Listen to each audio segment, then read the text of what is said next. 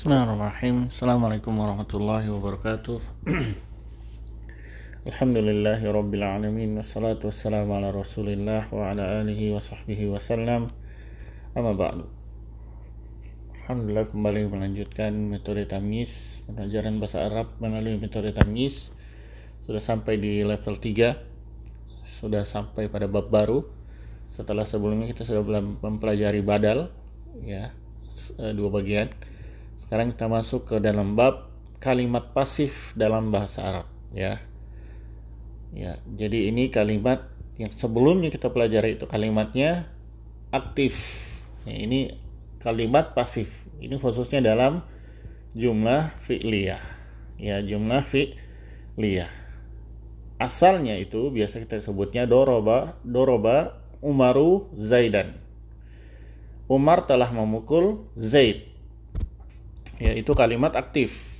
Nah, sekarang dipasifkan ya. Dilihat dari sudut pandang objek ya. Dilihat dari sudut pandang objek ya. Duriba Zaidun ya. Telah dipukul si Zaid. Ya, si Zaid telah dipukul ya. Dan kalau tadi kan dari dari sudut pandang fa'il. Umar telah memukul Zaid doro ya doroba Umaru Zaidan ya. Umar telah memukul Zaid. Sekarang dilihat dari sudut pandang uh, uh, ininya, objeknya. Zaid tuh kalau diterjemahkan dimulai dari kan selalu dari pelaku kan. Kalau terjemahan Indonesia selalu dari uh, ini. Nah, sekarang objek justru Zaid telah dipukul ya. Duriba Zaidun tadinya doro tadinya doroba sekarang jadi duriba u i a ya. Domah kasroh ya. Domah kasroh dan fathah kalau fit filul maldi ya. Itu yang tanda kalau dia adalah uh, pasif ya. Ada aturannya. Yang pertama karena pasif maka pelakunya tidak disebutkan ya. Duriba telah dipukul ya. Zaid. Si Zaid yang telah dipukul. Yang memukul siapa? Tidak perlu. Ya. Alasannya yang, yang pertama karena orang semua sudah tahu siapa yang memukul si Zaid. Yang kedua untuk menyembunyikan identitas yang pemukul tersebut. Ya bisa dua dua makna itu. Ya duriba Zaidun. Nah yang kedua yang tadinya Zaid di sini kan sebenarnya objek kan uh, sasaran ya. Pesakitan ya. Maksudnya sasaran dari pekerjaan. Harusnya dia di sini dibaca nasab ya zaidan ya. Sekarang dia menempati i'rabnya fa fa'il. Dia menempati i'rabnya fa'il. Maka dia dibaca rofa ya. Meskipun dia ini adalah maf maf'ul.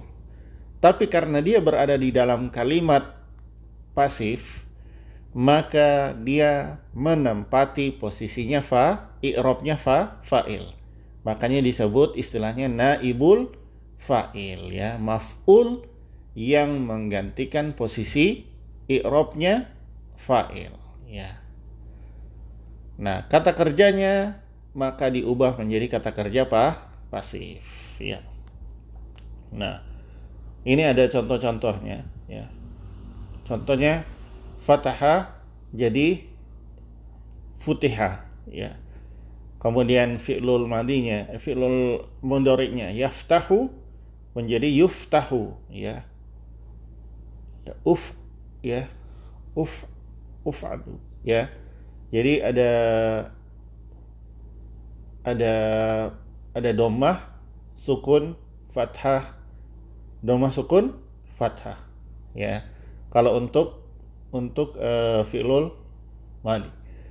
Nah, atau alima berjadi jadi ya'lamu. Eh, uli alima ya'lamu jadi ulima yu'lamu. Ya, al, alima ya'lamu berubah jadi ulima yu'lamu. Ya. Hasiba yahsibu berubah jadi husiba yuhsabu. Ya, jadi ya. Jadi dia berubah jadi yuf alu yuf'alu. Ya jadi di sini ya. jadi uh, domah sukun fathah. Doma sukun fathah. Untuk fi'lul mudhari. Kalau fi'lul madija doma kasroh fathah. Doma kasroh fathah. Nah gitu. Jadi mudah ya. Insya Allah ini cuma diubah ininya. Kemudian tidak boleh dibaca fa'ilnya. Eh tidak boleh fa'ilnya memang tidak aja kemudian setelah fi'il tersebut entah itu fi'lul madi atau fi'lul mudhari yang rofa itu yang domah itu yang rofa setelah itu sejatinya adalah maf maf'ul. Cuman dia diganti istilahnya sekarang menjadi naibul fa'il. Ya. Ya itu. Mudah ya. Soalnya cuma satu bagian. Ya karena ini uh, cuman segitu saja di penjelasannya. Ya tidak banyak-banyak. Jadi diubah sehingga redaksinya juga berubah ya redaksinya juga berubah. Kemudian yang ta, failnya tidak disebutkan karena memang duriba dipukul ya. Dipukul berarti memang sengaja memang disembunyikan failnya tidak perlu disebut ya. Setelah dipukul pasti ada objek pemukulan. Nah, objek pemukulan ini harus disebutkan jelas ya. Karena uh, tapi i'rabnya menggantikan i'rab fa fa'il meskipun dia maf'ul ya. Meskipun dia maf'ul maf'ul bih tadinya i'robnya sekarang berubah menjadi ro rofa. Ya ya demikian ya. Berarti ini cuma satu bagian. Insyaallah pertemuan ke depan adalah uh, amil perusak bubta dan khobar. Maksudnya mengubah mengubah mengganti apa menggantikan uh, sesuatu yang masuk pada jumlah ismiyah kemudian menggantikan uh, i'robnya masing-masing. Kemudian membawa i'robnya ya.